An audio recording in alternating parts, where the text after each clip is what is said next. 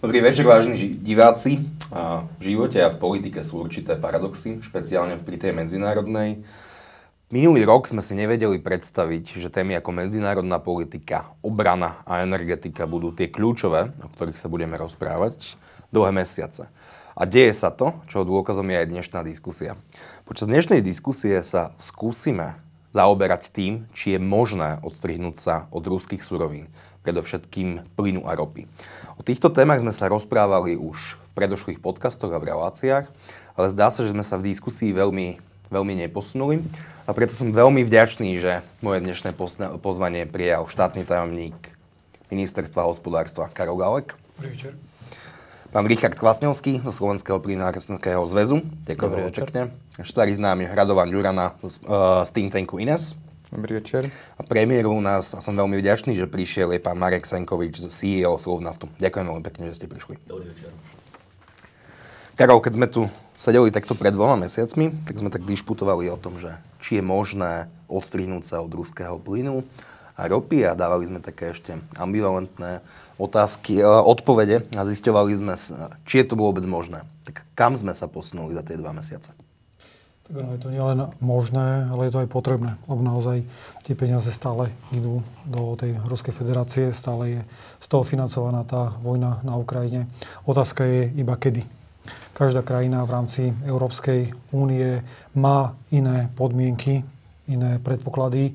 Slovenská republika v prípade plynu je závislá na tých dodávkach z Ruska na tých 65 až 85%. V prípade ropy je to bohužiaľ 100%. Je to asi najviacej v rámci všetkých krajín a nielen, že sme závislí na tej rope, ale sme závislí na tom ropovode, pretože naozaj na Slovensku bavíme sa o ropovode Družba, ktorý teda je tým hlavným, ktorý prichádza z toho Ruska cez Ukrajinu až na to Slovensko. Tá alternatíva tam bohužiaľ momentálne nie je, respektíve je cez tú Adriu, ktorá ide cez Maďarsko, a vedeli by sme si zabezpečiť dodávky aj cez terminály, ale stále sa bavíme o ťažkej rope, ktorá je miešaná, blendovaná práve v tom Rusku. Určite sú aj alternatívy, o tom si povie pán Senkovič viacej. Tu ale treba povedať, že akýkoľvek prechod, akákoľvek zmena, diverzifikácia v prípade Slovenska si vyžaduje nejaký čas. A preto my tvrdíme, že ak prídu akékoľvek sankcie, my všetky sankcie podporíme. Ak na tom bude jednota celej Európskej únie a ak z toho bude vyplývať aj tá solidárnosť. To znamená, že tie krajiny, ktoré budú takýmito sankciami dotknuté menej, tak sa solidárne zachovajú aj voči tým všetkým ostatným krajinám, ktoré budú mať o mnoho väčší nedostatok vyplývajúci z tých sankcií. A pri tých sankciách hovoríme, že tie sankcie v prvom rade musia byť viacej likvidačné, alebo musia sa viacej dotknúť toho agresora, toho Ruska, ako tých krajín, ktoré túto sankciu uvalujú, v tomto prípade tá Európska únia, pretože inak si iba strieľame do vlastnej nohy. Pán Kvasňovský, vy ste boli u nás v podcaste pred takmer presne 2 mesiacmi a od tej doby, kde sme sa posunuli a nastal nejaký progres ohľadne možnej zníženia závislosti na ruskom plyne? Myslím, že sme o 2 LNG tankery ďalej. Lebo... Čiže zanedbateľné množstvo? No, ani by som nepovedal. Dokopy to bolo, tá dodávka asi okolo 170 miliónov metrov kubických. Malá časť išla do Českej republiky, 5 miliónov, čo aj v Česku bola pomerne významná udalosť, pretože to bol úplne prvý prípad. No a áno, tá ročná spotreba je okolo 5 miliárd. Tých 170 miliónov, bavíme sa možno o jednotkách percent. Ale dôležité je niečo iné, že sa vyskúšala alternatíva, vyskúšala sa cesta. A nemám dôvod pochybovať o tom, čo spomínal pán generálny riaditeľ SPP, že ich ambíciou je v tomto roku vlastne zabezpečiť cez LNG dodávky zhruba okolo 500 miliónov metrov kubických minimálne počas leta. To znamená, že to je, už sa bavíme o nejakých 10%. Je to realistické? Je to realistické, pretože SPP má na to vytvorený obchodný model a myslím si, že celkom dobre a v predstihu zareagovali na situáciu, takže ťažia, majú určitý náskok, povedzme, aj pred inými krajinami. Ďalšia vec je taká, že ako huby po daždi sa objavujú v Európe nové alternatívy tých LNG terminálov. Nemecko oznámilo, že do konca roka bude mať nakúpené 3 LNG terminály. Ako, samozrejme, bude chvíľu trvať, kým spustia ich prevádzku, ale to im dosť výrazne pomôže. Aj iné krajiny idú takto, tak postupujú takto ďalej. No a čo je veľmi dôležité, momentálne sa vieme dostať k dodávkam z LNG terminálu z juhu Európy. To je z Chorvátska. Áno, predovšetkým je to ten chorvátsky terminál, ale po dokončení polsko-slovenského prepojenia, čo by malo byť koncom júna, povedzme, že v lete by mohol byť v prevádzke, tak už tie alternatívy budú opäť ich bude akoby viacej a budeme mať prístup k severu, k severnému pobrežiu, k Baltskému moru, k terminálu v Svinojušči a samozrejme aj Poliaci tam chystajú ďalší jeden ten plavebný terminál, to FSRU, a plus ešte stavajú ďalší terminál. Čiže tam tých možností proste bude viacej. No je pravda, že je otázka, či tie cesty, ktoré sú tie plynovody, či ich kapacita bude stačiť na to, aby sa obslúžilo Chorvátsko, Maďarsko, Slovensko. Ako tej kapacity nie je málo. Otázka je, či bude dostatok tovaru, teda ako komodity, dostatok toho plynu. Pretože LNG terminály majú svoju kapacitu, ten v tom Chorvátsku má necelé 3 miliardy metrov kubických, som spomínal, že 5 miliard máme tú slovenskú spotrebu, čiže tam sa vytvárajú možné úzke miesta a preto, tak ako hovoril pán štátny tajomník, že nedá sa to urobiť zo dňa na deň, alebo možno, že v nejakom krátkom horizonte, ale keď to takto pôjde ďalej, tak to, čo sa hovorilo, že by to bolo povedzme 5 rokov, čo sa týka odstrihnutia sa od ruského plynu, tak možno bude aj o niečo menej. Karol, môžeš potvrdiť, že niekedy v júni by mal byť dostávaný tento terminál? Bol som tam osobne asi 3 týždne dozadu. Naozaj minimálne tá kompresorová stanica na Výrave je hotová. Už podľa posledných informácií prebiehajú testy niektorých tých zariadení a predpokladáme, že toho 1.7. sa pristúpi k tej skúšobnej prevádzke, ktorá je súčasne ale aj komerčnou. To znamená, že tie prvé molekuly plynu by mali tiecť a ten tok je obojsmerný. Kapacita samotného prepoja je viac ako 5 miliard kubíkov ročne. To znamená, že ak by sme boli odkázaní vyslovene iba na tú severnú vetvu, tak vieme dostať dostatok toho plynu na to Slovensko. Nebudeme samozrejme odkázaní iba na to Poľsko, pretože tie reverzné toky sú zabezpečené z Českej republiky, z Rakúska, z Maďarska, z Ukrajiny. Takže naozaj budeme vedieť využiť prakticky akúkoľvek cestu. Veľmi dôležitá bude samozrejme tá severná, pretože to nebude iba o tých LNG termináloch, ale ako už aj pán Kvasňovský povedal o tom Severnom mori, kde sú viaceré vrtné polia a kde už aj samotné SPP má zmluvu na dodávku takéhoto plynu. Rado, skús nám dať nejaký... Ja by som ešte k tomu dodal, že to je naozaj ako dosť výnimočná záležitosť, pretože toto, ani nie že pred rokom, pred možno 2-3 mesiacmi toto nebola nejaká alternatíva. A naozaj to, že by Slovensko mohlo získať, povedzme, zemný plyn priamo už z nejakého ťažobného pola. Poliaci to majú takto pri tom Baltic Pipe. Oni majú v podstate ako ťažia norské polia, ale je to norský plyn, ale nie, je to akože ťažené poľskou firmou. Takže my ako keby by sme mohli mať podobný model. No a čo sa stalo, že sa to celé urýchľuje? Teda je to len výsledok vojny, alebo je to výsledok práce vlády? To je výsledok toho, že je to do istej miery ten konflikt to urýchlil, ale vždy je to o hľadanie nejakých alternatív a tie alternatívy sa objavovali v momente, keď ten plyn bol taký drahý na burze. Tým pádom hľadáte efektívnejšie možnosti. Už nie je nejaký zásadný rozdiel medzi cenou toho potrubného plynu a LNG. To je to, čo to spôsobilo. Chcem len pripomenúť, že kedykoľvek môžete reagovať a hlásiť sa o slovo. Rado, na trhu by to malo fungovať i v ideálnych podmienkach, takže máme ho nejak diverzifikovaný a že nespoliehame sa len na jednu krajinu. Slovensko sa 10 ročia spoliehalo ohľadne plynu a ropy masívne na Ruskej federácii. Prečo sme to nediverzifikovali? Prečo sme nemali alternatívu? Nemyslím si, že platí to pravidlo, že ty chceš byť diverzifikovaný vždy a za každých okolností. Ty chceš byť diverzifikovaný vtedy, keď si vieš oceniť rizika, ktorým čelíš. A keď ti to ocenenie rizik príde, že sú malé, alebo nízko významné, alebo nepravdepodobné, tak sa jednoducho nediverzifikuješ, pretože každá jedna diverzifikácia znamená zvýšenie nákladov a môže to znamenať výrazné zvýšenie nákladov. A tá Teraz sa bavíme, môžeme sa baviť o súkromných subjektoch a môžeme sa baviť o štátoch a o vládach ako takých. A keď takéto rozhodnutie o diverzifikácii urobí vláda, tak to znamená vyššie náklady a vyššie ceny palív, surovín. A to znášajú aj obyvateľia. A takže tam potrebuješ mať aj politickú vôľu, presvedčiť ľudí, že za drahšie paliva, za drahší plyn získame väčšiu bezpečnosť, ale ľudia ťa nemusia zvoliť za ten drahší plyn. A vidíme to na Slovensku, kde domácnosti nevedia, nepoznajú reálnu cenu ani plynu, ani elektriny, pretože na to politici nemajú odvahu. A zastropujú. A sme furt zastropovaní.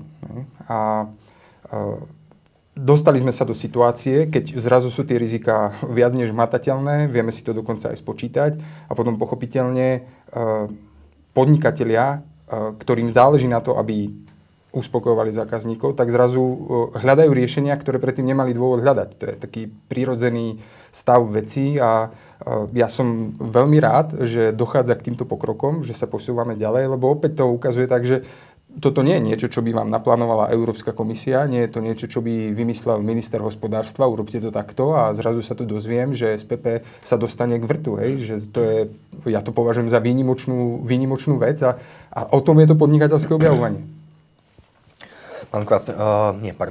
Pán Senkovič, otázka na vás je, aké má Slovensko, respektíve Slovnaft, realistické možnosti úplne sa odpojiť od ruskej ropy? Áno, ja som v prvom rade rád, že tá debata sa za tie 2 mesiace tohto nešťastného vývoja posunula od emócií k Excelu. A teraz to nemyslím vôbec nejak negatívne, ale že všetci zainteresovaní stakeholderi, či to bolo ministerstvo hospodárstva, plynári, elektrikári, my ako ropný priemysel, sme sa začali baviť reálne o tom, čo znamená riadenie, respektíve neriadenie, sa odstrihnúť od energií. Keď robíte neriadenie, to znamená z útorka do stredy napríklad. Teda ak by Rusko zavrelo tie komútiky? Alebo by sme sa sami dobrovoľne odpojili politickým rozhodnutím, emočným rozhodnutím. Dneska sa odpojíme, teraz myslím Slovensko a celá Európska únia. Tak presne už vieme vymenovať, čo by nastalo. Tak to poďme vymenovať. Tak neviem, ako by to bolo pri plyne, tam nie som taký expert, ale pri rope viem, že by nastalo viacero kritických situácií, museli by sa začať postupne uvoľňovať núdzové zásoby, ktoré Slovensko má relatívne dostatočne veľké na niekoľko mesiacov. My by sme samozrejme naše zásoby komerčné tiež uvoľňovali, to znamená, by sme saturovali domáci trh, uspokojili by slovenských zákazníkov, vysokou pravdepodobnosťou by bol obmedzený export z krajiny do krajín treba z Česka alebo Rakúska, ktoré sú vysoko závislé napríklad na dovoze nafty zo Slovnaftu. Vysoko závislé hovoríme o 10%? No napríklad náš trhový podiel, keď to tak môžeme povedať, v Čechách dlhé roky býval 15 až 20%. To znamená, my sme tam vyvážali pravidelne okolo 1 000 000 tón nafty, čo je zhruba 20% českej spotreby, pričom Česká republika nie je schopná si vyrobiť dostatočné množstvo motorovej nafty. Oni sú nesebestační. Podobne to je v prípade Rakúska, kde tiež náš podiel bývalo 10 do 20% osciloval, tiež zhruba 1 000 000 tón nafty. My tam exportovali a tiež Rakúsko je nesebestačné v domácej výrobe. Napriek tomu, že tam pôsobí OMV.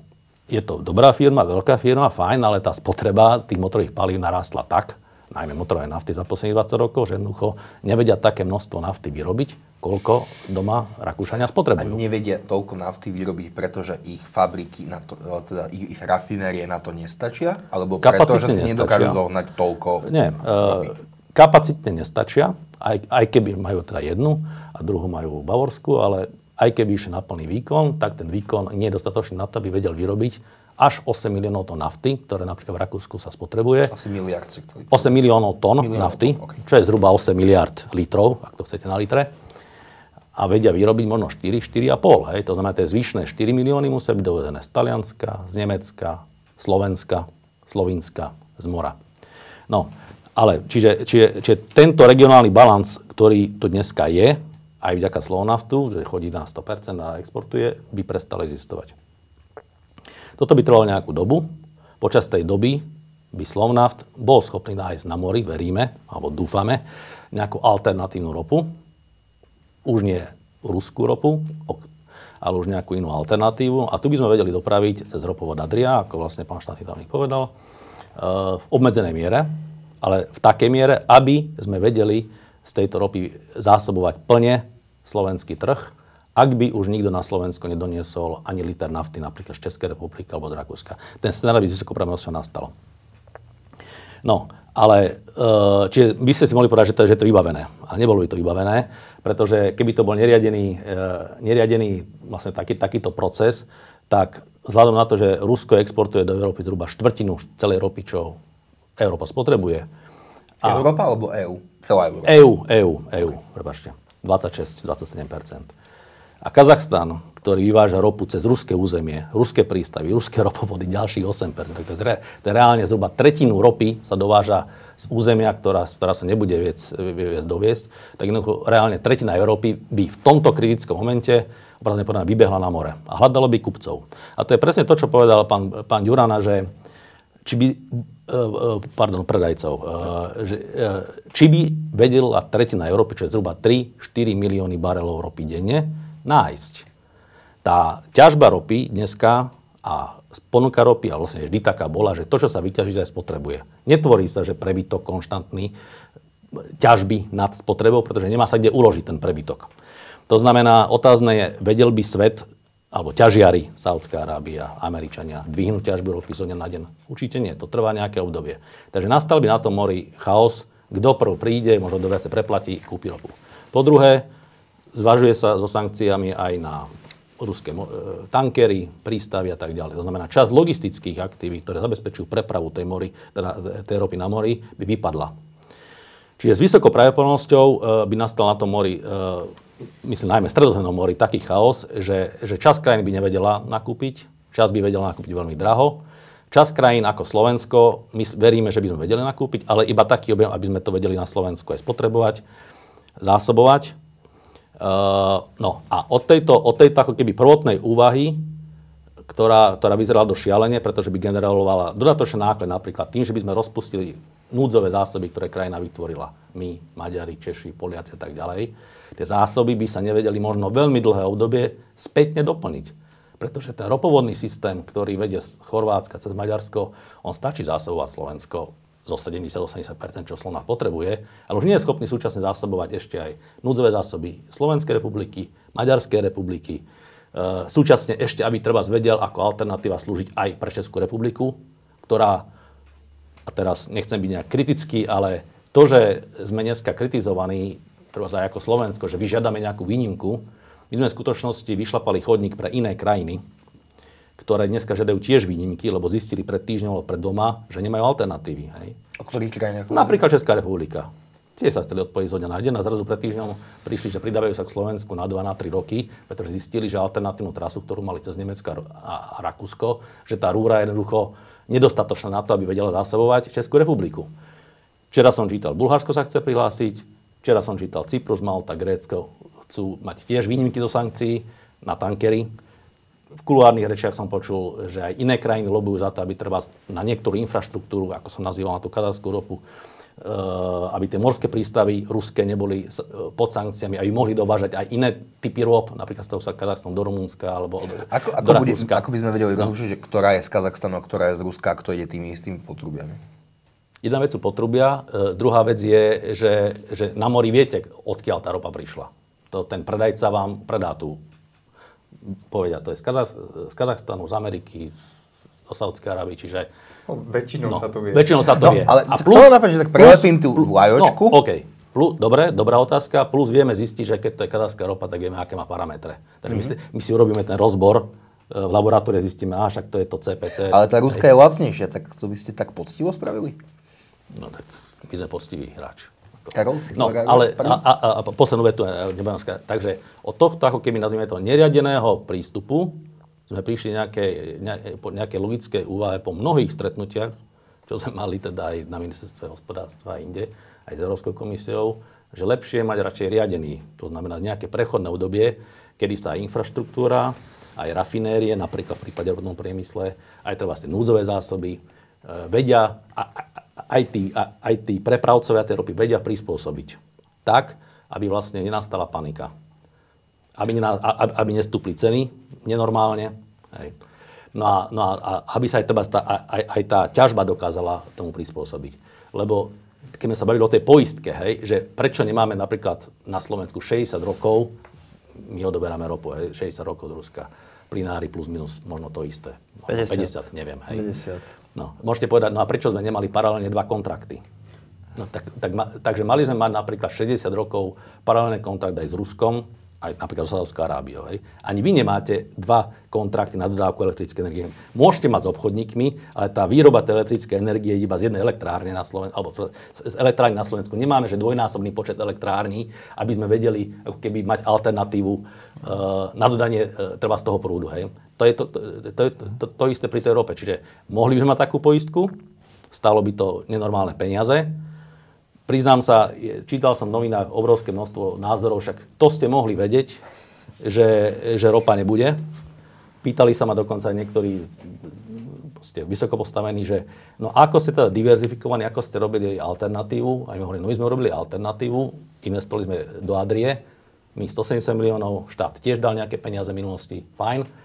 Ale sme počítali s tým, alebo to bol pre prípad, že nastane nejaký technický problém na družbe. Lebo má 60 rokov, ale že nebude problém obchodovať s ruskou ropou na mori. Rusi dneska exportujú dvakrát viacej ropy na mori ako cez ropovody. Taký case, taký prípad nikdy nebol diskutovaný, takže to sa nedá jednoducho vytknúť. No a ja som teda rád, že sme prešli nejakému racionálnej debate. A ja teda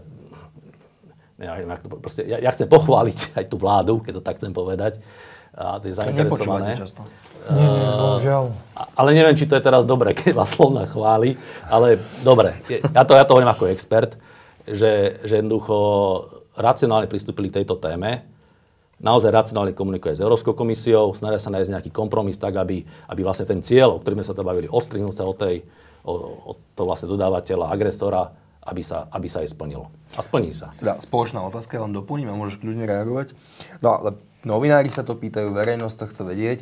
Čo by sa stalo, keby sme zajtra povedali, že končíme s ruskou ropou? Benzín by stal 2,50, nafta by stala 2,70? Určite je to veľmi dobre možné, ale by som chcel reagovať možno na to, že ako odlišiť tú ropu, odkiaľ vlastne pochádza, no veľmi jednoducho podľa toho, komu zaplatím. Či zaplatím Rusovi, alebo či zaplatím do Kazachstanu. Takže toto je taký veľmi jednoduchý moment. Ale ešte jedna poznámka, zaznelo to tu, keď sa hovorí o dodávkach do regiónu. Zaznelo tu Rakúsko, zaznelo tu Česko, iné krajiny, ale my dodávame tú ropu aj na Ukrajinu. V rámci pomoci máme tu schválené uznesenie, na základe ktorého sme dodali na Ukrajinu 4 milióny litrov leteckého benzínu. Ďalších 10 miliónov litrov nafty je takisto pod týmto uznesením a už väčšinu z toho sme na tú Ukrajinu aj dodali. Na Ukrajine bola zlikvidovaná aj jedna rafinéria, teda samotná Ukrajina potrebuje túto ropu, tieto pohonné hmoty. Neviem si predstaviť, že by z večera do rana prerobili tanky na elektropohon a behali po bojsku s nejakými šnúrami natiahnutými. Jednoducho toto sa nedá urobiť. Oni potrebujú takisto tú pomoc.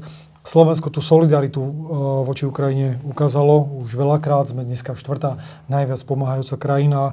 Vezmeme si 300 000 utečencov, vezmeme si ochranný systém S-300, vezmeme si tie ropné produkty, ktoré sme tam dodali a toto je naozaj veľmi, veľmi dôležité vyzdvihnúť. Čiže to nie je iba o tom, že my si tu chránime domáci trh a že ideme zabrániť tomu, aby nestúpla tá cena pohonných hmôt na 2,50. Dneska v Nemecku je 2,50, reálne treba povedať. Potvrdzujem. Bohužiaľ, toto je situácia, ktorá nastala, ktorá by sa asi ešte viacej vyhrotila, ak by sa zo dňa na deň zatvorila tieto kohutiky, ale treba aj povedať, koľko vlastne tej ropy ide tými potrubiami, na ktoré žiadame nie výnimku, ale prechodné obdobie. Pretože to prechodné obdobie má byť trojročné, aby sa stihli zrealizovať všetky investície, jednak v rámci rafinérií, ale jednak aj v rámci tých potrubných systémov, v rámci toho reverzného toku, aby sme naozaj neprišli aj o tie zásoby, keďže polovica našich zásobníkov je na východe Slovenska, inak by sme nemohli ich opätovne doplniť. Čiže preto to žiadame tie 3 roky, naozaj ďalšie krajiny sa k tomuto prikláňajú. Takisto Európska únia paradoxne, ona chápe všetky tieto výhrady a snaží sa takisto toto zapracovať do tých sankcií. U nás sa to častokrát bohužiaľ stretáva s takým tým nepochopením, ale na to sme si už zvykli, lebo keď my povieme A, tak práve najmä tá opozícia, respektíve tí, ktorí sa snažia nejak zviditeľniť, hovoria Z, to znamená presný opak toho celého. A jediným našim cieľom je naozaj zabezpečiť dostatok pohonných hmot pre Slovensko, pre región, aby sme sa vyhli akýmkoľvek cenovým šokom. Lebo to nebude potom iba o tom, že za koľko ja si natankujem auto, ale o tom, za koľko bude tankovať ten poľnohospodár, za koľko bude tankovať ten dopravca, ktorý poskytuje nejaké služby. Jednoducho toto by malo nedozierne následky práve na tú inflačnú špirálu, ktorá by sa vďaka tomuto roztočila. Ona už je roztočená dnes a naozaj na Slovensku máme jednu z najvyšších inflácií. Čo sa týka pohonných hmôt, tam sme dnes možno, že štvrtý. Čo sa týka výšky, čiže štvrtý najlacnejší v Európe. Ale toto by sa mohlo veľmi rýchlo dramaticky zmeniť. Rado? Je toho strašne moc, na čo by som chcel zareagovať, ale len dám jednu krátku otázku. Ten letecký benzín bol vyrobený z akej ropy, ktorý sme dodali na Ukrajinu? Z ruskej. Presne tak, na toto poukazujem, že v tomto prípade... O tom sa ako nehovorí, že ako Ukrajina síce čerpá ropu zo západu, ale pravdepodobne veľký podiel na tej rope, ktorú používa Ukrajina, je práve ruská ropa. Tu máte to isté pri plyne. A to isté je pri plyne? To isté. A myslím, že vznikol taký silný emocionálny tlak, že... Poďme urobiť niečo, čo bude ako radikálne a hneď to zastavíme. A niečo, čo bude ako vidieť a všetci budeme cítiť ten náklad toho, obmedzíme svoju spotrebu a uvidíte, ako to Rusko to pocíti. V tých diskusiách, keď príde, potrebujeme 2 alebo 3 roky na to, aby sme investovali, tak... Ako to, že dajte nám čísla, veď to sa musí dať za rok stihnúť, nie? Veď prečo by sa nedalo 100 miliónov preinvestovať, keď teraz tá krakovacia marža je takáto, ale nikdy nemáme tú druhú stranu, za koľko sa skončí ten konflikt. Akože toto číslo ako nemáme a my vieme, že ten ako Rus je schopný bojovať v mesiacoch, ak nie v rokoch. To ako nemáme žiadnu záruku, alebo nemáme žiadnu záruku, my to nemáme s čím poriadne porovnať a mám pocit, že tá silná potreba, poďme rýchlo niečo radikálne urobiť sa. Podľa mňa by bolo mnoho lepšie, keby ľudia hlasovali vlastnými peniazmi a posielali tie peniaze na Ukrajinu, na podporu Ukrajiny. Ako keby žiadali to, poďme si odrezať jednu nohu, aby sme vyhľadovali veľkého Rusa. A potrebujeme čas na to rozhodovanie, pretože to končí v tom, že... Ja som ekonóm, fanúšik voľného obchodu a mám rád medzinárodný obchod a pre mňa nie je problém, že Rakúsko si nevie vyrobiť naftu, pretože o tom je medzinárodný obchod, že ak je niekde investícia, ktorá mu ju zabezpečí, tak zase OMV vyrába niečo iné a investuje tam a zase my to kupujeme od OMV a takto to má byť, to je medzinárodná deľba práce. Ale my sa v tejto situácii, keď chceme urobiť tento veľký radikálny rez, uzavierame do malých škatuliek a bavíme sa o sebestačnosti Slovenska. To znamená, už nás nezaujíma, čo tí Česi. Ne? Zaujíma nás, že tak my, aby sme mali svojich 70%. To je ten cieľ, ktorý chceme dosiahnuť. 70% to nám, čoho?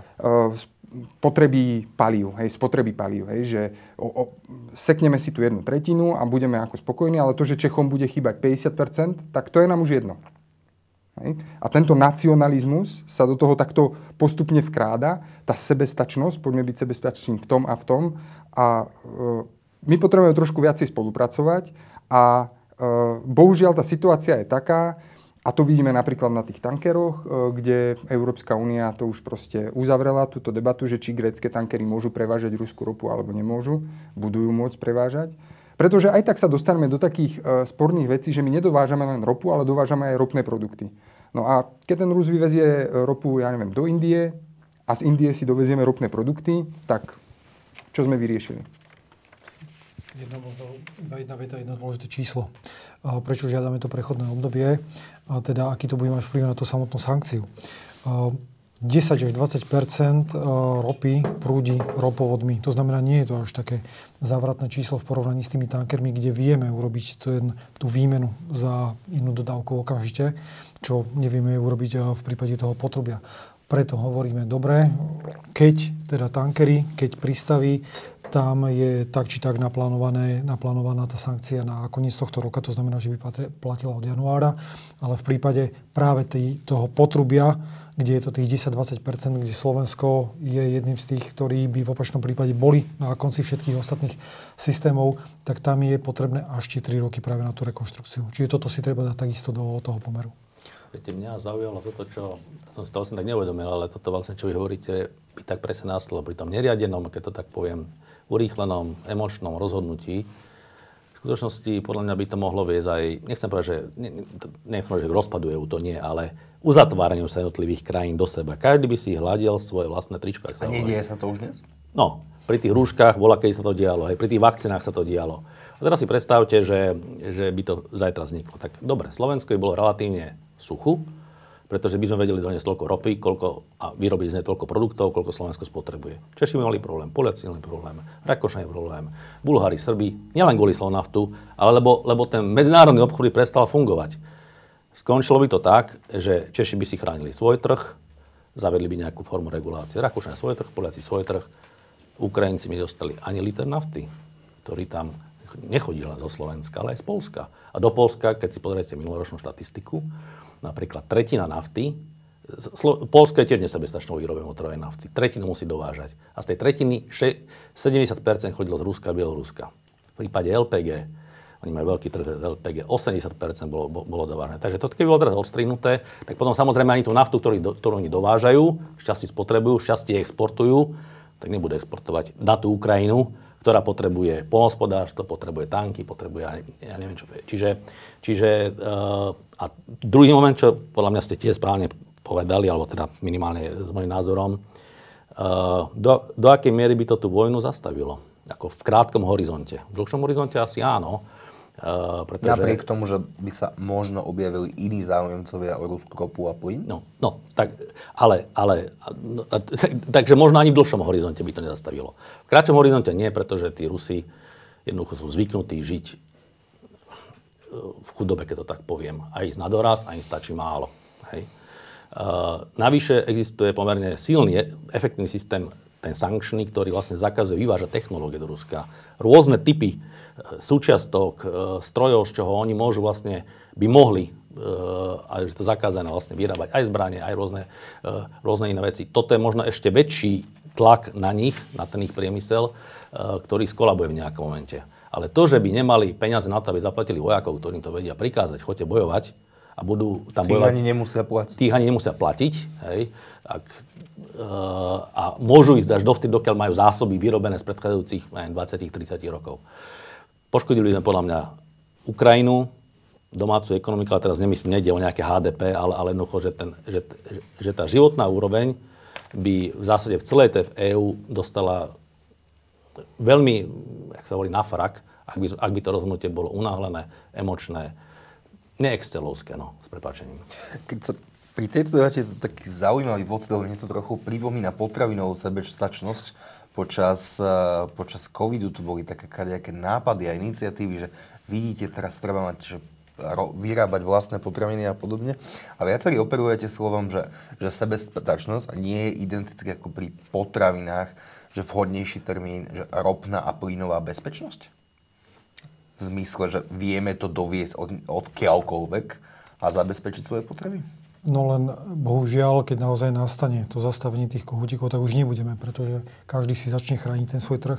A ja si myslím, že z tej ropy sa to preniesie aj do toho plynu, čo bude o mnoho dramatickejšie. Lebo opäť, Slovensko je dnes na začiatku celého toho plynovodu, ale ako náhle budeme odkázaní iba na tie samotné terminály, na to LNG. Teda nejaký reverzný tok? Presne tak. My sme dobre diverzifikovaní, čo sa týka kapacít, čo sa týka reverzného toku. Bohužiaľ, tá diverzifikácia tých samotných zdrojov, tej komodity ešte len prebieha.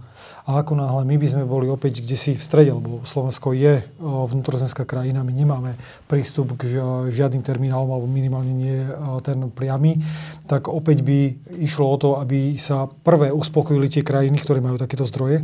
Dneska máme Poľsko, Nemecko, ktoré sú dramaticky negatívne v rámci bilancie. Nemecko, opravte ma, dováža 100 miliard kubíkov plynu ročne práve z Ruska. A pokiaľ oni nebudú zabezpečení z iných zdrojov, čokoľvek príde do toho nemeckého prístavu, tak skončí hlavne na tom nemeckom trhu. Až potom oni budú schopní posúvať ďalej ten plyn. Čiže oni sa musia stať v prvom rade tou prebytkovou krajinou. A preto my voláme po tej spoločnej solidarite, aby naozaj tá bezpečnosť tých energetických komodít bola zabezpečená nie že na Slovensku, ale v rámci celej Európskej únie. Ja si myslím, že aj to, čo hovoril pán Ďurana, pomenoval to správne, ale istá miera sebestačnosti je aj dôležitá, alebo teda bezpečnosti je dôležitá, aby sa naplnila tá solidarita. Poviem príklad. Nemecko má dlhodobo záväzok odstaviť tie jadrové elektrárne. Teraz je úplne špecifická situácia. Keby to tie posledné 3 jadrové elektrárne pozastavili, alebo by si povedali, dobre, odstavíme to o 5 rokov, alebo hocičo, alebo nejako ten proces možno posunuli v čase, tak by to znamenalo, že by spotrebovali menej zemného plynu. A tým pádom by vlastne ten zemný plyn by bol k dispozícii možno pre krajinu, ktorá je ďalej v tom poradí, keby došlo teda k tým najhorším scenárom. Máme Holandsko. Holandsko má pri Groningene jedno z najväčších ťažobných polí na svete, čo sa týka zemného plynu. Oni s tým oni výrazne utlmili ťažbu. Mali tam samozrejme geologické dôvody, boli tam určité seizmické pohyby, mali pocit, že to je kvôli ťažbe. Ale teraz je špecifická situácia, že keby do toho investovali, viacej by ťažili, tak aj oni ekonomicky by som povedal, že by z toho profitovali, ale pomohlo by to aj Európe. A teraz keď to prenesiem na Slovensko, tak my na Slovensku ťažíme momentálne okolo 60 miliónov metrov kubických ročne, čo je v lete možno mesačná spotreba, cca možno aj menej. A to je maximum, ktoré vieme vyťažiť? No, tak je to maximum z tých polí, kde sa ťaží momentálne, ale máme overené zásoby, existuje ložisko jedno pri Trnave, kde je potenciál, že by sa v krátkom čase možno 3-4 rokov sa dalo ťažiť až do úrovne 500-600 miliónov. 10%. A to je proste niečo, čo by ako v tom okamžitom alebo veľmi krátkodobom horizonte dokázalo veľmi pomôcť. Ďalšia vec je... A ako dlho by to trvalo otvorenie takého ložiska? 3 roky zhruba. 3 roky. Sadíkarov? To sú povolovacie procesy, bohužiaľ dneska sú blokované práve zo strany rôznych aktivistov, čo vnímam, že je dôležité určite tiež. Slávici na ulici. Ale bohužiaľ, presne tak, v takejto situácii je asi dobre pozrieť sa aj na ten prínos, ktorý by to malo, lebo naozaj to ložisko je overené. A pokiaľ by sme ho vedeli vyťažiť, tak opäť sa dostávame o mnoho bližšie k tej sebestačnosti. Vieme využiť biometán, naše bioplynové stanice vieme prerobiť na dodávku. Máme na to 60 miliónov v rámci plánu obnovy, aby sa bioplynové stanice rekonštruovali a zo spalovania bioplynu a výroby elektriny prešli na dodávku do tej siete. 300 miliónov kubíkov ročne, to je ďalších 5%. Trošku ešte viacej, okolo 400. Ale v zásade bavíme sa, že zhruba tie desatiny sú to. Čiže my sme to vyskladali možno na nejakých 20%, keď zoberieme vlastnú ťažbu a biometán napríklad. Nie hneď, možno v nejakom horizonte 5-6 rokov. Ja akože, tak ako aj Marek Senkovič hovorí, určite chceme oceniť aj tú pozíciu ministerstva hospodárstva, lebo vníma, chápe túto situáciu, aj podporuje, napríklad aj pri tej ťažbe, ale aj to, že z plánu obnovy sú vyčlenené tie peniaze a v tomto roku už budú vypísané akoby prvé výzvy, čo je veľmi dôležité, pretože naozaj na Slovensku je zatiaľ jediná biometánová stanica, ktorá produkuje v Jelšave, ale ten potenciál tam je o mnoho väčší a teraz je ten čas. Európska komisia chce do roku 2030, aby Európa produkovala zhruba 35 miliard metrov kubických ako celok. Ale stále v tej celkovej spotrebe zemného plynu, ktorá je okolo tých 400 alebo niečo pod 400 miliard, tak je to stále, hovoríme o nejakých 8%. Viete, a možno v tejto debate, keď sa bavíme o tej sebestačnosti, tak keď sa bavíme o tom plyne, niečo tiež o tom troška vieme, lebo my sme veľký spotrebiteľ zemného plynu na Slovensku a potrebujeme napríklad preto, aby sme vyrábali vodík. A bez vodíku nemôžete vyrobiť tak konečnú dostatku. A nemohli by sme mať národnú vodíkovú stratégiu? No. Napríklad. No, myslím, že je kvalitná, hej. No, ale ďalší veľký spotrebiteľ, napríklad Duslo Šala, tiež zase dobrá firma. Obidva vlastne potrebujeme plyn. aby sme vlastne vyrábali ten vodík napríklad, ale ten vodík sa dá vyrábiť aj z vody. Na to potrebujete obrovské množstvo elektrické energie. Dá sa vyrobiť v Európe, samozrejme.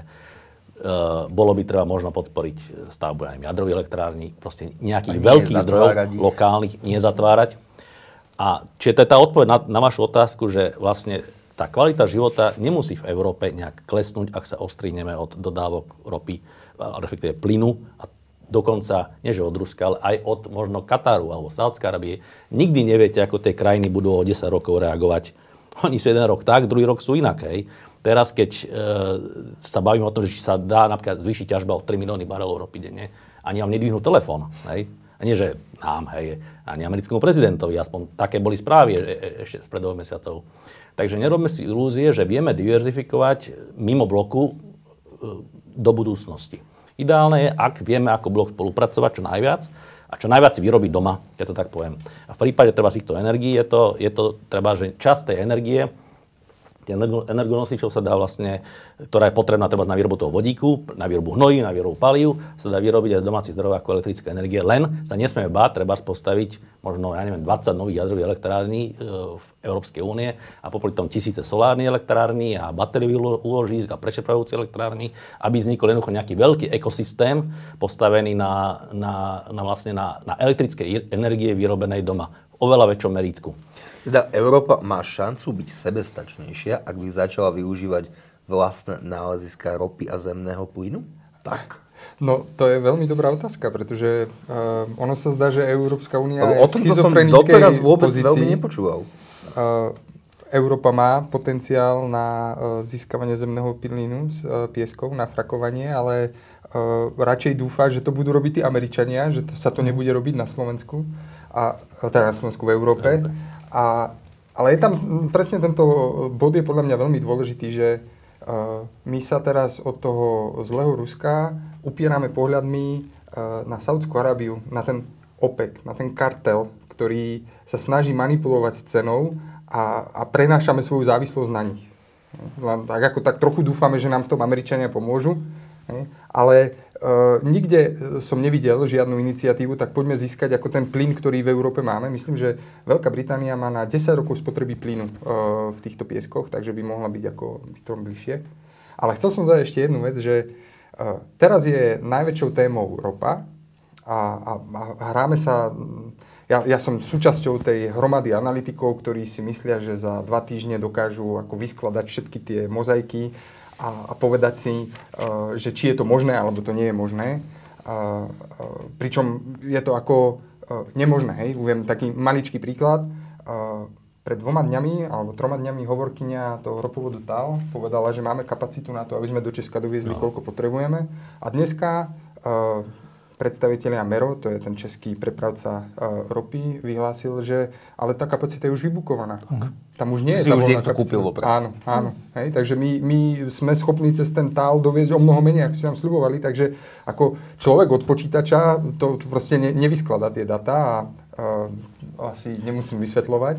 Ale chcel som sa dostať k tomu, že benzín nám zdražil za rok o 1/3. Nafta o 50%. Emisné povolenky o 100%. Elektrina o 250%. Zemný plyn o 400%.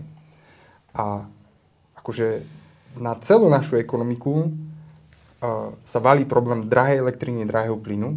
Tie palivá sú ešte stále ako v podstate lacné. My v palivách, tá inflácia cez paliva nejde tak rýchlo.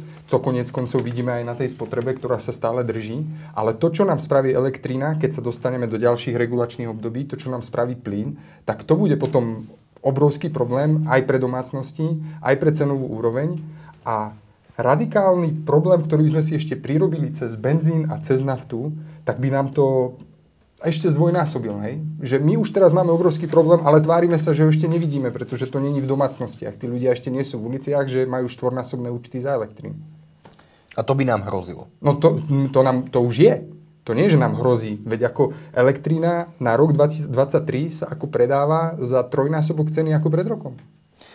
Pre domácnosti sa nám to podarilo zastropovať vďaka tej zmluve so slovenskými elektrárnemi, ale naozaj iba pre domácnosti v objeme 6 TWh. Ako voľnotrhový človek a analytik, považuješ tento krok za správny, že vláda zastropovala cenu energií pre domácnosti? Zabezpečila objem, vďaka ktorému vieme zabezpečiť. Ako oproti tomu pôvodnému návrhu jadrovej dane je toto lepšie riešenie.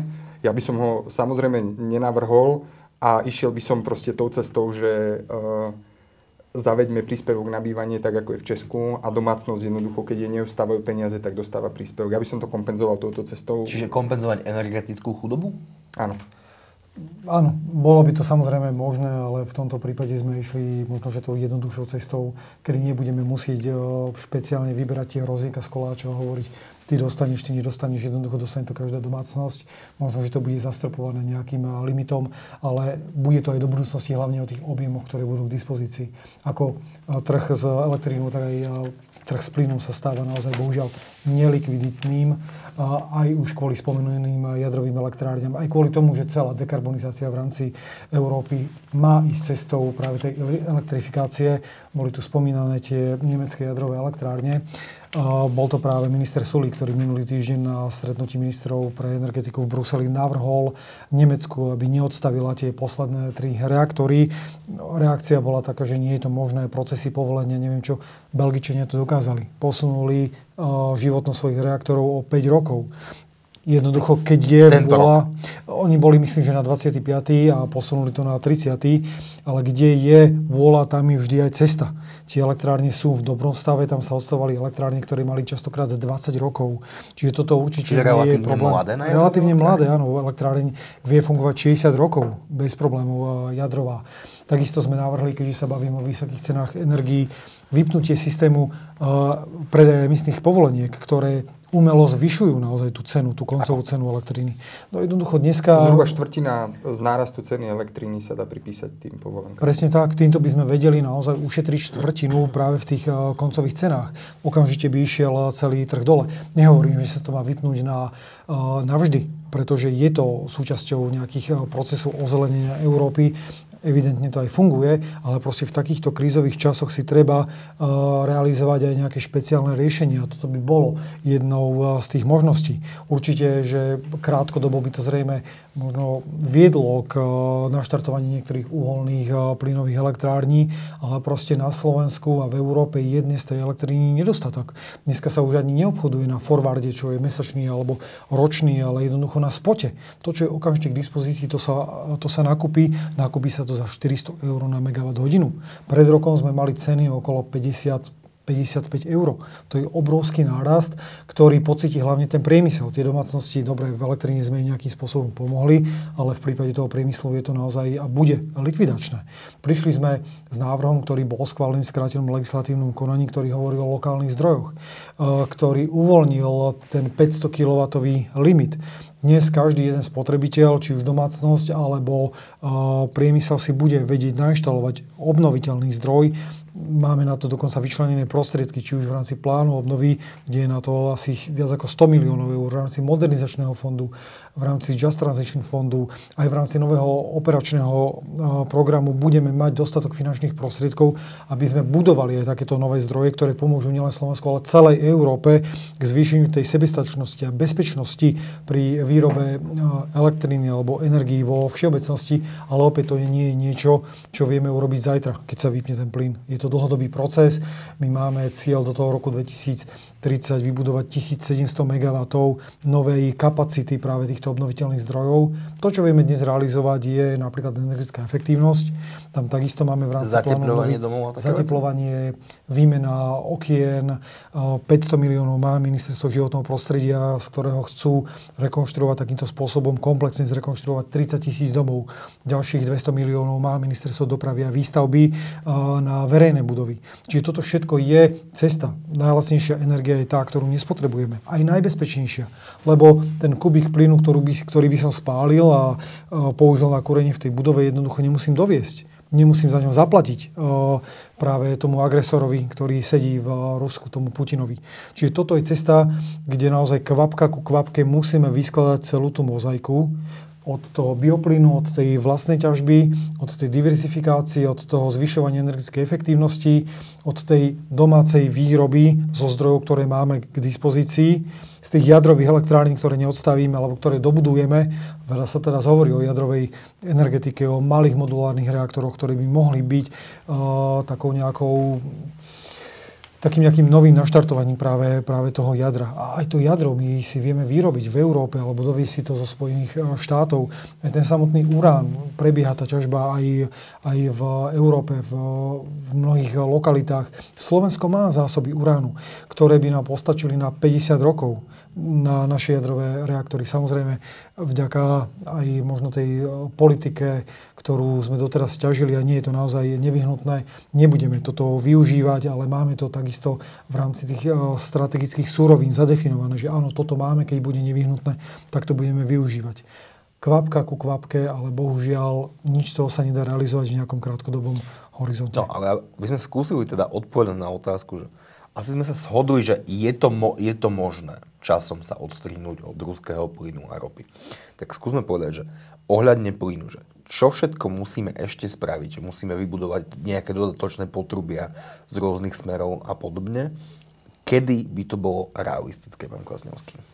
Ja by som mal ešte jednu drobnú poznámku k tým emisným povolenkám, lebo ono zasa ten návrh ministra Sulíka, za ktorý teda podľa mňa schýtal aj dosť tvrdú kritiku, nebol celkom neracionálny. Totiž ide o to, že toto obchodovanie je predmetom aj dosť vážnych finančných špekulácií. Keď si zoberiete priebeh obchodovania, 23. februára, deň pred konfliktom, stála emisná povolenka zhruba 90 eur. Týždeň 24. začal konflikt, do týždňa to kleslo pod 60 eur. Tretina išla dole, okamžite. To znamená, že investori odchádzali, vyberali zisky. Až potom, keď sa ukázalo, že Rusi neprerušia tok zemného plynu ani ropy, že všetko pôjde, všetko funguje, tak zás to začalo akože postupne stúpať. To nedáva nejaký zmysel mimo toho, že naozaj tam bola nejaká špekulácia. A tento nástroj, ktorý má svoj zmysel, bol ale vytvorený na to, že jednoducho tí veľkí znečisťovatelia dostanú nejaké emisné kvóty, keď im budú chýbať, si dokúpia a postupne sa bude znižovať celý ten objem. A tým bude ako keby tá cena rásť a tým pádom bude ako keby rásť aj motivácia, aby išli k zelenším alebo tak čistejším technológiám. Ale toto, čo sa deje, je troška odtrhnuté od tej reality. To znamená, je z toho reálne investičný nástroj a špekulatívny nástroj, čo nie je v poriadku. A teraz k tomu, k tej vašej otázke, čo sa týka toho odchodu od ruského plynu, tak ja si myslím, že nebude to napriek tomu jednoduché, pretože len keď si vezmeme ten scenár, ktorý hovoril Marek Senkovič, čo by bolo, keby teda sa zastavil tok ruskej ropy, celkom to nebol dobrý scenár. Keby sa zastavil plyn, bolo by to ešte horšie, lebo by sa nevyrobili pohonné látky, hnojiva a tak ďalej.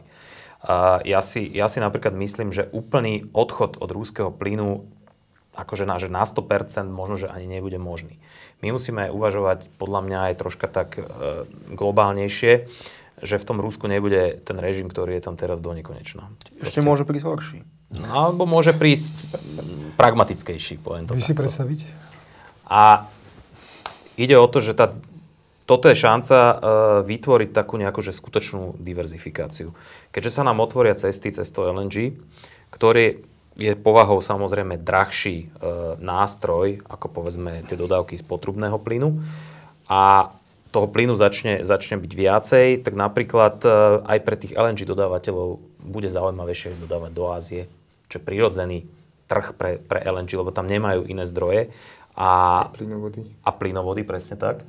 To je jedna vec. Druhá vec je, že tak, ako sa predáva tá ruská ropa s diskontom, sa možno o nejaký čas bude predávať ruský plyn s nejakým diskontom. A tu ide o to, že ak ho budeme potrebovať, tak prečo nediversifikovať spôsobom, že teraz je to LNG výhodnejšie, dovážajme viacej LNG. No OK, teraz bude ten plyn výhodnejší, potrubný, dovážajme takýto plyn. Je to možno hudba nejakej vzdialenejšej budúcnosti, ale to v konečnom dôsledku môže tej Európe pomôcť. Nehovoriac o tom, že tá spotreba toho zemného plynu bude prirodzene klesať práve tým, že dochádza tu k naplňaniu dekarbonizačných plánov. Napriek tomu, že nemecká spotreba bude pravdepodobne plynu stúpať, keďže odstavujú jadrové elektrárne? Určite, ale to nebude, že to bude možno na 10-15 rokov, potom to akože tie krivky sú tak, že idú dole, ale aj ten plán uhlíkovej neutrality do roku 2050 počíta s tým, Európska komisia, že aj v 2050 nejaký podiel zemného plynu tam bude, ale bude vyvážený proste väčším podielom vodíka, väčším podielom biometánu, syntetického metánu, proste tých iných alternatív. Ale ten zemný plyn tam bude ho treba menej. A infraštruktúra, ktorá je vybudovaná, dobre, že je vybudovaná, bude prispôsobená na iné alternatívy, napríklad na vodík.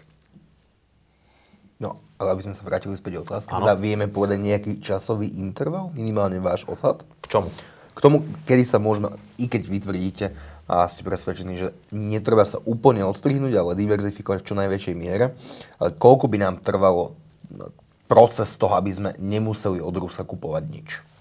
No, Európska komisia by mala predložiť plán Repower EU, to by malo byť 18. mája. Tam sa teda predpokladá, že ten termín bol zhruba do roku 2027, tak si myslím, že to je zhruba ten realistický horizont. 2027? Nie je to o Slovensku, je to naozaj celé Európskej únie, pretože Európska únia na tom plyne je závislá asi na tých 40%. A to, že sa Slovensko odpojí alebo nájde alternatívy, ešte neznamená, že to nebudú iné krajiny. Takže tu musíme byť naozaj veľmi, veľmi jednotní a mať jednotný plán, akým spôsobom to urobiť. Ohľadne ruskej ropy, ktorá sa dováža na Slovensku a ktorú následne Slovensko spracováva, sa otvorila diskusia aj o tom, že vlastne tú ropu nám môžu dodávať Poliaci a dodávať nám benzín, naftu a ďalšie komodity, ktoré budú potrebné. Tak aké je vaše stanovisko k tomu? Neviem, akú ropu nám môžu dodávať. Tú, ktorú si dovezú? Nie sme spojení ropovodným spojením, takže ak oni vedia kúpiť na moru nejakú ropu, ktorú by vedeli dovieť na Slovensko, cez ropovod Adria, ktorý je tu vybudovaný, tak to vieme aj my urobiť. Ja dám otázku, skôr takú, že či bude schopné vlastne tá tretina Európy, ktorá vybehne po tých sankciách na more a bude treba kúpiť 3-4 milióny barelov ropy denne, hej, či bude také množstvo alternatívnej ropy voči Rusku. Pretože ak celý svet by začal byť skutočne dôsledný a prestal odoberať ruskú ropu, vrátane Indie, Číny a neviem koho, tak tí ťažiari to jednoducho nedvihnú zo dňa na deň tú ťažbu o 3 milióny. A nastane tá situácia, a nechcem, aby to bola nejaká paralela, ale tak ako s prvými vakcínami, hej, boli štáty vo svete, ktoré jednoducho vykúpili tie vakcíny, preplatili celý svet a potom išlo na Európu, potom a Afrika ešte dodnes nemá ani vakcíny, keď to tak zjednoduším. Takže ja neverím tomu, že Poliaci majú nejaký svätý grál, keď to tak poviem, ako zásobovať región, zvlášť neverím ani v prípade tých produktov, pretože keď, som si pozrel štatistiku za minulý rok, tá krajina v prípade motorových palív 1/3 palív musela doviesť. A z tej 1/3 60% a 70% išlo z Ruska alebo Bieloruska. Takže buď by zvýšili zo dňa na deň rafinačné kapacity, čo viem, že sa nedá, alebo by vedeli kupovať niekde na mori, ale odkiaľ, však to vieme kúpiť aj my. Takže majú problém zásobovať. Viete ju kúpiť a ich spracovať? No, a toto je presne to, čo sa bavíme. Som mal včera takú jednu zaujímavú debatu vysokopostaným politikom o tom, že no Marek, vy kupujete tú uralskú ropu, ruskú ropu a keby ste kupovali nejakú ľahkú ropu, ako by sa to prejavilo? Ja mu hovorím, no my Slovensko a Slovnaft tým, že kupuje tú ťažkú ruskú ropu, tak je vyrobí z tej ropy 51% motorovej nafty. To je možno najviac. 51% z ropy, ktorú to vezme. Áno, kúpite 1 liter a 150 alebo 1 tónu a 100 máte 50% nafty. Keď sme kúpili ľahkú ropu, napríklad americkú, vy poznáte West Texas Intermediate z Texasu, benchmark svetový, by sme vyrobili 44%. To zdá sa to málo, ale tých 7%, v skutočnosti je to 15%, to je v prípade Slovenska, že by sme vyrábali ročne o 400 000 tón nafty menej. To je zhruba 20% toho, čo Slovensko spotrebuje.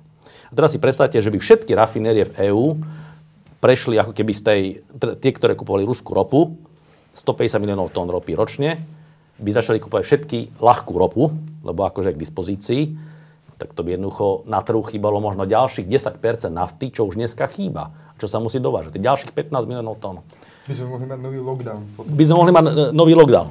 Nehovor to nahlas, prosím. Hej. To znamená, nie je problém kúpiť ľahkú ropu. Problém je, že vyrobíte z toho také portfólio produktov, ktoré trh v skutočnosti nechce. Vyrobíme primálo nafty, priveľa benzínov. Európa vo všeobecnosti vyrába príliš veľa benzínov, musí ich exportovať. Zhruba 40 miliónov tón benzínu každý rok musí exportovať, spotrebuje 80. V prípade motorovej nafty spotrebuje 290 a z tých 290, 50 musí doviesť do sveta. A tento disbalans medzi ponukou a dopytom vlastne vy neviete v rafinériách odstrániť. A ešte ho zhoršíte, ak začnete kupovať iné typy ropy, ako je tá ruská, také ropy, ktoré sú ešte ľahšie a nemajú v sebe taký obsah nafty ako tá ruská. Skúste, ale to nie je úplne že bežná vec, skúste vysvetliť, že rozdiely medzi tými ropnými, medzi ropou ťažkou, ľahkou, Brentom. Áno. Mohol by som vám ukázať analýzu, čo mi včera donesol hlavný technológ.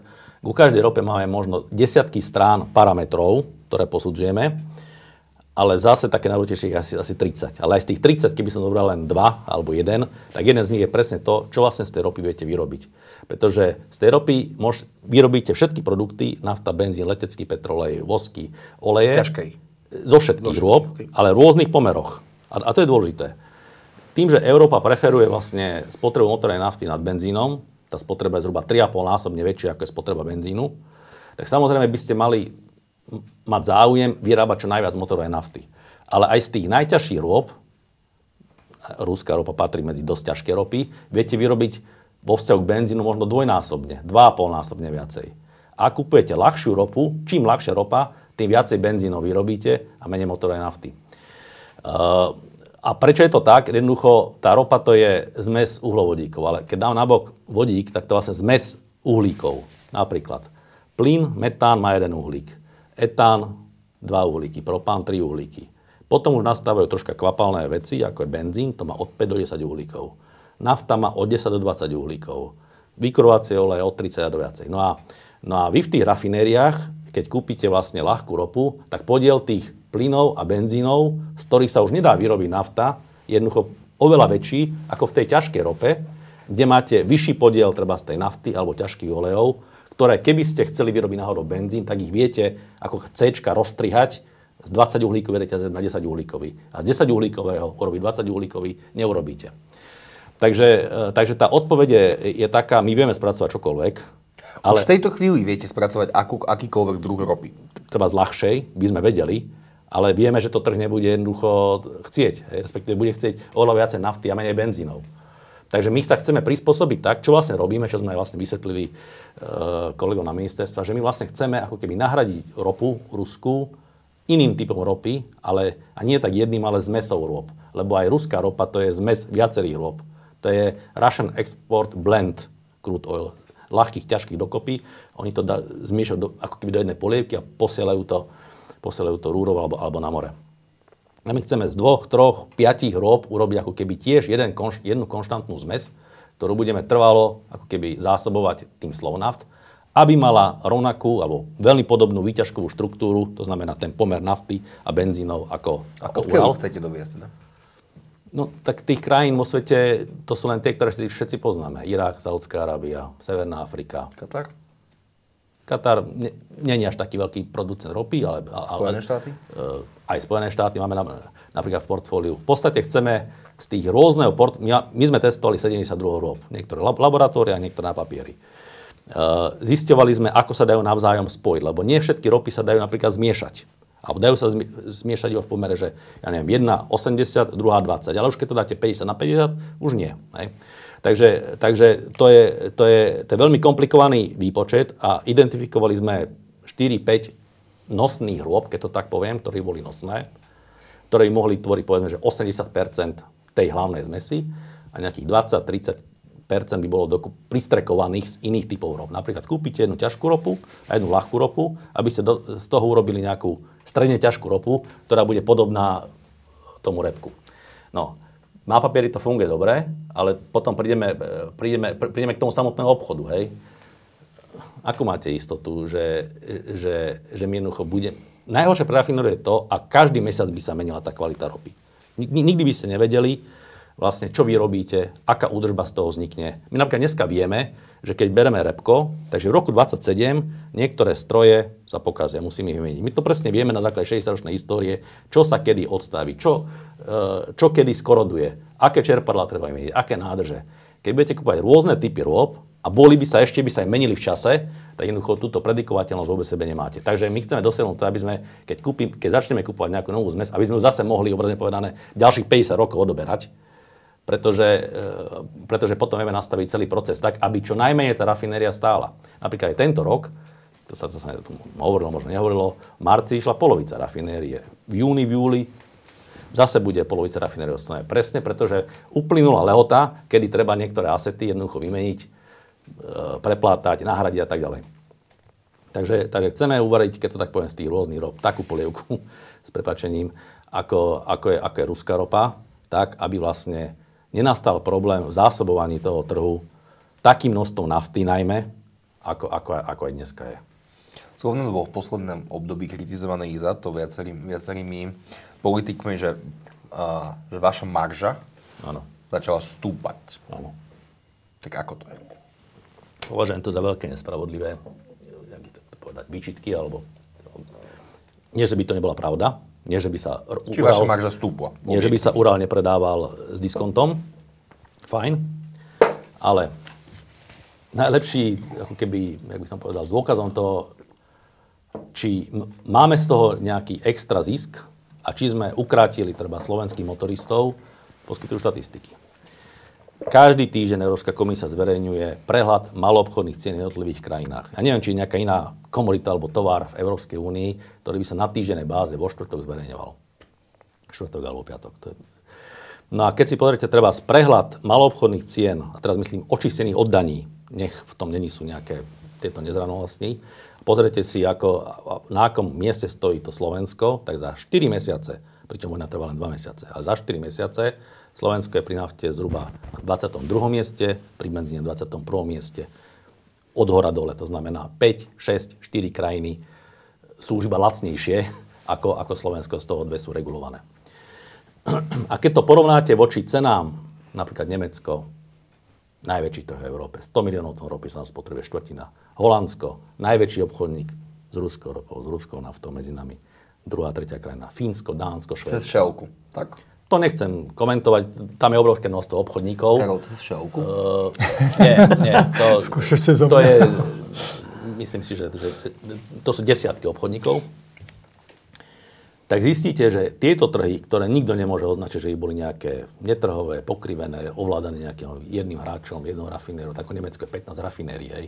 To ako to není, že na tom trhu je 30 krát väčšia spotreba ako na Slovensku. To nemôže nikto ovládať.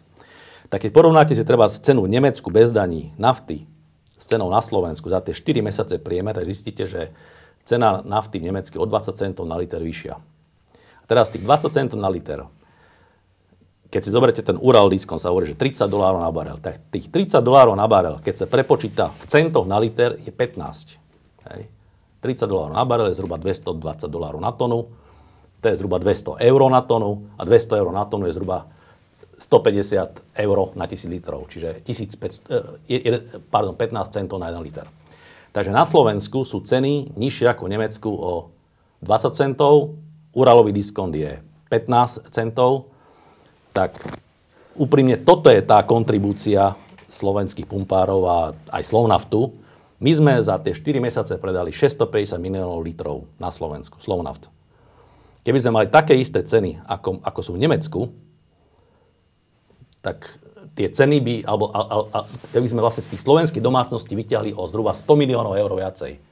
To je tá kontribúcia vlastne Slovnaftu do tohto trhu. My sme jednoducho, darovali proste, tie ceny sú dneska udržované na oveľa nižšej úrovne, ako by mohli byť. Hej. A nie je to trochu tým, že musíte dotovať maďarským MOL, tým, že tam sa zastropovali ceny? Nie, to je to, čo hovoríte. Preniesli sme Uralový diskont do cien. Preniesli. A ešte vo vyššej miere.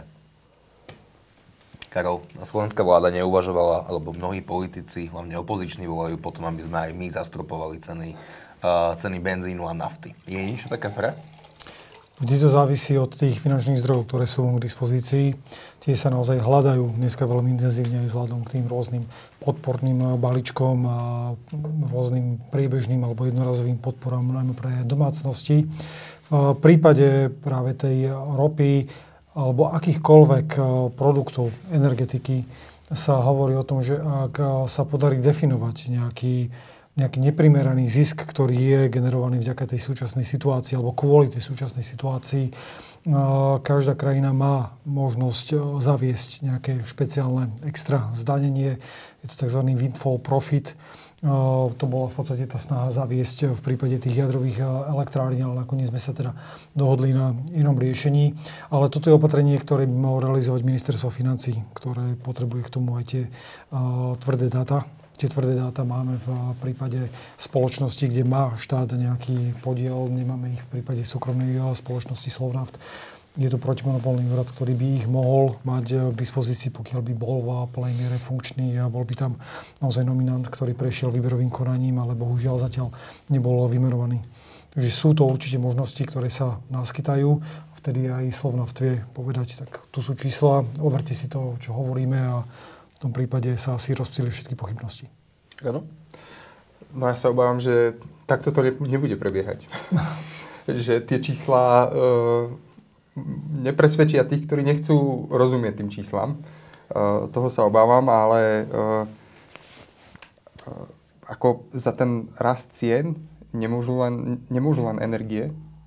My by sme mali dať windfall profit na ECB, ktorá v krajine, kde je 10-14% inflácia, udržiava úrok na nule. A chceme to ako zvaliť na nejakých pár firiem, lebo si chceme vyliať zlosť na niekom, tak sme ukázali na to. Snaráž na kvantitatívne uvoľňovanie, ktoré doteraz neskončilo. No, áno. Hej. A vytvárame tu neustále taký ten pocit, že peniaze sú zadarmo a môžeme naďalej míňať. My tie ceny práve potrebujeme na to, aby ten trhový mechanizmus zafungoval, vysoká cena, znížená spotreba, nejaká reakcia na tú spotrebu. Akékoľvek zafixovanie ceny znamená, že táto informácia z trhu zmizne, vytvára sa nadspotreba, pochopiteľne dodávateľia nie sú motivovaní pri regulovaných cenách dodávať, takže z toho to je Econ 101, alebo keď to poviem, druhá kapitola ekonomie. Pri regulovanej cene sa najviac bojíš nedostatku toho tovaru, pretože ľudia neobmedzujú alebo neupravujú spotrebu. To znamená, tú naftu si nebude môcť kúpiť záchranárske auto, pretože si to kúpil Fero, ktorý išiel na ryby. To poviem zjednodušene. Hej. Takže tá regulácia cien by bola veľmi nešťastným krokom a vzhľadom na to, jak som hovoril o tých rastoch cien, tak ako pri tých palivách, my nemáme problém. Máme problém pri tej elektrine a pri tom plyne. Hej. Pri tom máme zásadný problém. A tie windfall profit sú veľmi ošemetnou situáciou, pretože konkrétne Slovnaft, ja predpokladám, že nie len, že bude musieť investovať ešte do nejakých úprav rafinérie, ale v rámci tej dekarbonizácie. Teraz som čítal, Maďari spustili vodíkovú fabriku za 22 miliónov eur a akože tieto firmy budú potrebovať ako stovky miliónov eur na nasledujúce investície a my keď im ich ako teraz zoberieme, aby sme zadotovali spotrebu obyvateľov, tak zase za 3 roky budeme mať ďalšiu novú európsku daň, aby sme mohli financovať investície v novú daň budeme mať tak či tak. No, tak ako neexistuje obed zadarmo a žiadna windfall tax nás ako neochrání pred infláciou a tá inflácia má monumentálne rozmery. A vytvára to akurát taký ten pocit, že politici teraz pomohli niečo vyriešiť, nejaký problém. Hej? Ale ono to je len posúvanie v čase a cenová regulácia robí to, že tie náklady pred spotrebiteľmi zakrýva. Sú neviditeľné, ale neznamená, že neexistujú. No to mi presne pripomenalo 80. roky, alebo aj 70. 60. keď ste si kúpili napríklad paštetu alebo lahodkové párky konzerve, tam bola vyrazená cena, lahodkové párky máme 18 korún, 18,50, 10 rokov to tam bolo. A že počase, možno ešte na počiatku, keď to schválili, to ešte zodpovedalo tým 18 korunám, ale 10 rokov, to už určite tá cena bola výrobná, možno 30. Možno tie konzervy boli tak staré za socializmu. Je to možné. Alebo na mlieku bola nejaká cenovka vyrazená 2 koruny. Na masle, neviem, 5 korun, či koľko to bolo. Jednoducho, to je doba, ktorá zmenila správanie ľudí, pretože vytvárala ako keby falošnú informáciu. Vy ste v skutočnosti ako spotrebiteľ nevedeli, že či tie párky frankfurtské stoja 18 korún alebo 38 korún. Podľa toho ste si riadili svoju spotrebu. Alebo keď boli ceny energie extrémne lacné, tak ste v zime chodili v tielku a v trenkách a keď ste si chceli v byte a bol prekúrený, tak keď ste si chceli vyvetrať, respektíve ochladiť, tak ste si otvorili okno. A tá všetká energia išla do vzduchu. Dneska to nikto nerobí, pretože tá energia je, alebo možno niekto áno, ale proste mnoho domácností sa uzracionaluje. Proste tá cena musí zodpovedať realite. Ak nebude zodpovedať realite, tak pri otvorenej ekonomike, pri voľnom trhu, pri Európskej únie, kde voľný pohyb tovaru je vlastne základný pilier, na čom tá ekonomika funguje, jednoducho v tej krajine, kde tie ceny budú lacné, tie tovary sa vykúpia. Pôjdu do krajiny, kde budú drahšie. Môžeme to vidieť v niektorých krajinách v Európe, kde sú už aj transpolné látky zastrpované. Tie krajiny majú... To je len Maďarsko, alebo je to ešte niekto iný? No, sú tam aj rôzne formy regulácie, aj v Chorvátsku, Slovinsku, Srbsku. Aké sú to formy regulácie? Teda v Maďarsku vieme, tam je zastropované. Buď sú marže zastropované, buď je čas veľkoobchodu, buď čas maloobchodu. Rôzne formy, ktoré krivia skutočnú trhovú cenu. Alebo je regulovaný aj odber pohonných látok, že si môžeme natankovať len 20 litrov? A treba z to Maďarsku, to ste mohli vidieť, že na niektorých pumpách vám predajú maximálne 10 litrov. Chcete si natankovať 50 litrov do auta, musíte ísť do 5 pump. A pri tej cene, ktorá je na Maďarsku... Pre domácich. Áno. A pre zahraničných, keď tam prídete napríklad s kamiónom, tak vám dajú trhovú cenu. Hej. To je ako bolo voľakedy na Slovensku predstavom do Európskej únie, keď sa chceli ísť do hotela, ste boli Slováci, mali inú cenu, ako keď prišiel Rakúšan do hotela. A toto je košer v rámci európskych pravidiel, že zahraniční kamionisti majú inú cenu? No, podľa mňa bude okolo toho ešte veľa diskusí, možno aj rôznych atakov, keď to tak poviem, súdnych sporov, pretože vďaka tejto regulácie mnoho malých pumpárov jednoducho zaniklo. Pretože musia kupovať cenu napríklad z dovozu oveľa drahšie, ako môžu predávať na tej maloobchodnej pumpe. Proste oni majú čistú stratu. Budú žalovať zrejme, neviem koho, štát alebo koho, o nejakú kompenzáciu. Maďarsko sa to už asi neoplatí veľmi žalovať. Nie, ale to dobrý prípad, ako možno dobrý úmysel, ako šlachetný. V skutočnosti sa otočil vlastne v neprospech tej krajiny. Nikto dneska neexportuje paliva do Maďarska, práve naopak. Ten, kto môže, si ich kúpi a vyváža ďalej. To by nastalo aj na Slovensku. Pani, ďakujem veľmi pekne, že ste prišli. V prvom rade ďakujeme vám, že ste nás sledovali. Prajem ešte príjemný večer. Pekný večer. Pekný večer.